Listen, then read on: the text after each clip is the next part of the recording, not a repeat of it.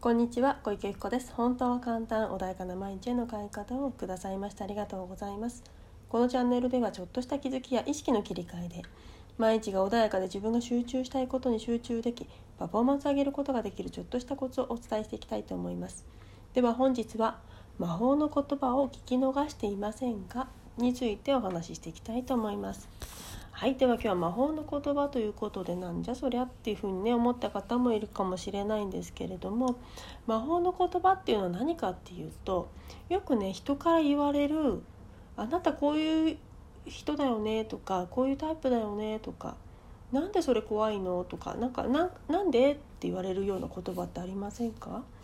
できっとね意識してないと聞き逃してしまう言葉ってあったりするんですけれども例えば私の場合よくねあの怖いっていう言葉を昔よく使ってたんですよね。なんかあるとすぐ怖いって言うんですよ。あのななんでしょうねちょっとした何か自分のねわからないことがあるとあの分からないことがあると怖いのはみんな当たり前なんだけど人よりもなんかどうも怖いっていう言葉が多かったらしいんですね。でなんでだろうなと思って探ってったんですよね私。あのでまあお友達ちにはねこういうトレーナーとかも多いので、まあ、お手伝いしていただきながらね探ってったらなんで怖いのかって思ったらねすごい不思議なんですけどあの遡ってたんですいろいろ「なんで怖いの?」って言ってで内側もね出してもらってそしたら私未熟児で生まれているんですけれどもその時の記憶パッて蘇ってきてで生まれる瞬間なんですよね。私まだ出たくないででもお腹の中は狭い。っていうそういうね記憶がブワーって出てきたんです突然。で出てきてでお腹の中にはもう狭くて嫌なんだけどでも出たくもないんだよって私も自分の意思で決めてないからまだまだ出たくないんだよっていう記憶がバーって出てきてでお外はとっても怖いんだって私だって今タイ出るタイミングじゃないのって。で本当私1ヶ月後に生まれる予定だったんですね。だから自分の中では準備ができてなかったんでしょうねちっちゃい赤ちゃんの私は。だからそれをね突然いきなり1ヶ月も早く外出ろって言われても嫌だよって言ってねそういう自分の感情があって出てきたんです無意識の自分が。そして取り出される時も先生無理やり私を出そうとする怖いよっていうその感情とさらには私未熟児で病院がねそんなに設備が整っている病院じゃなくって小さな病院だっただったんですね。だから保育器というものが準備されてなくて母からすぐにあの話されてあの大きな病院に連れてかれちゃったんですね。でそれで余計怖いよどうしたらいいの？ってお母さんママと離れちゃったよ。っていうようなその感情がバーって出てきて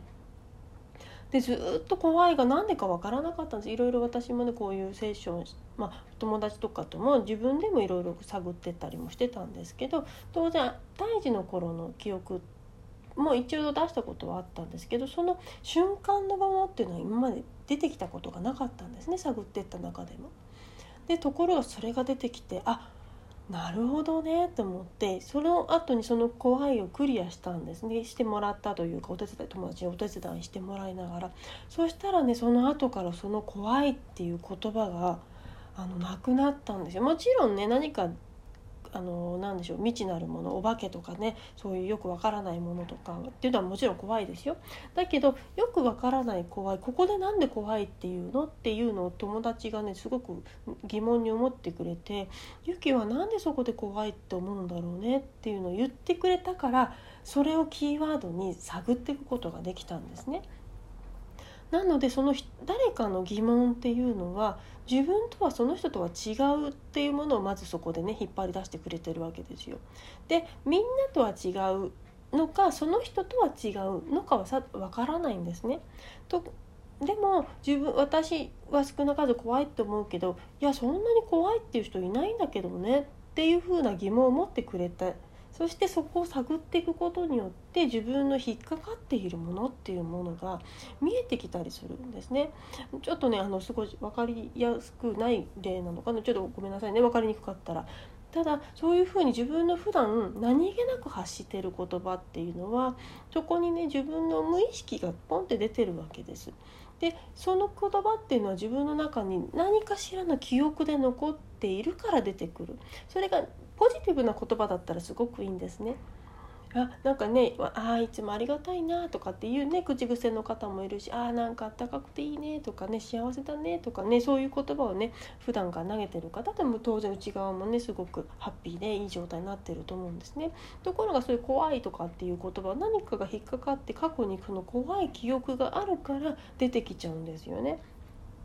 でもちろんそれで障害になってなければいいんだけれど私はどうもです何か起きた時にやたら怖いっていう言葉を使ってたようなのででなんでだろうねっていうのすごい友達も私もな何か引っかかった時に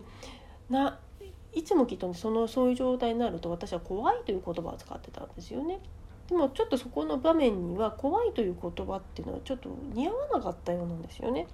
例えば一人でいることっていうのは寂しいっていう言葉だったらわかるのに怖いっていう言葉を私は使ってたそうなんです。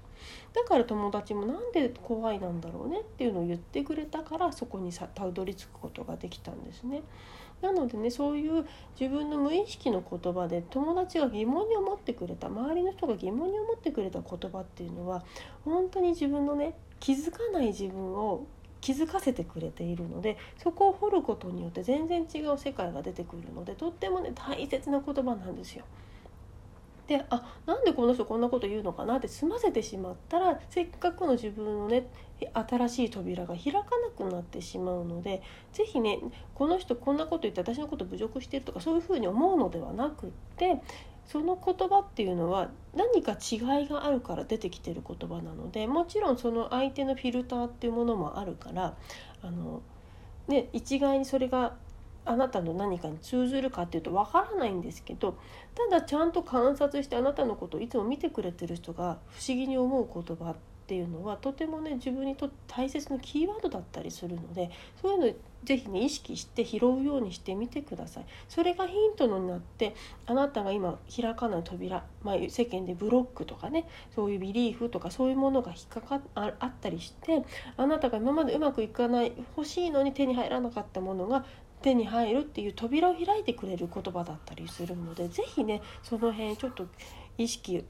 まあ、今からでもいいのでぜひね意識をちょっとアンテナを張るというかねっていう風に変えていただけるとあのもっともっと自分の可能性を広げられるんじゃないかなというふうには思います。はいでは今日はねこれで終わりにしたいと思います。何かねあの疑問点とか今日の話とかでも何でもいいんですけど分かりにくいなって思ったら是非聞いてみてください。あのぜひねあのより一層皆さんがねあの自分の可能性広げられるようにねお話ししていきたいと思いますけれども言葉足らずだったら是非聞いてください。はい本日もありがとうございました。セッション等もやってますので是非ねあの受けてみてください。ありががとうございました。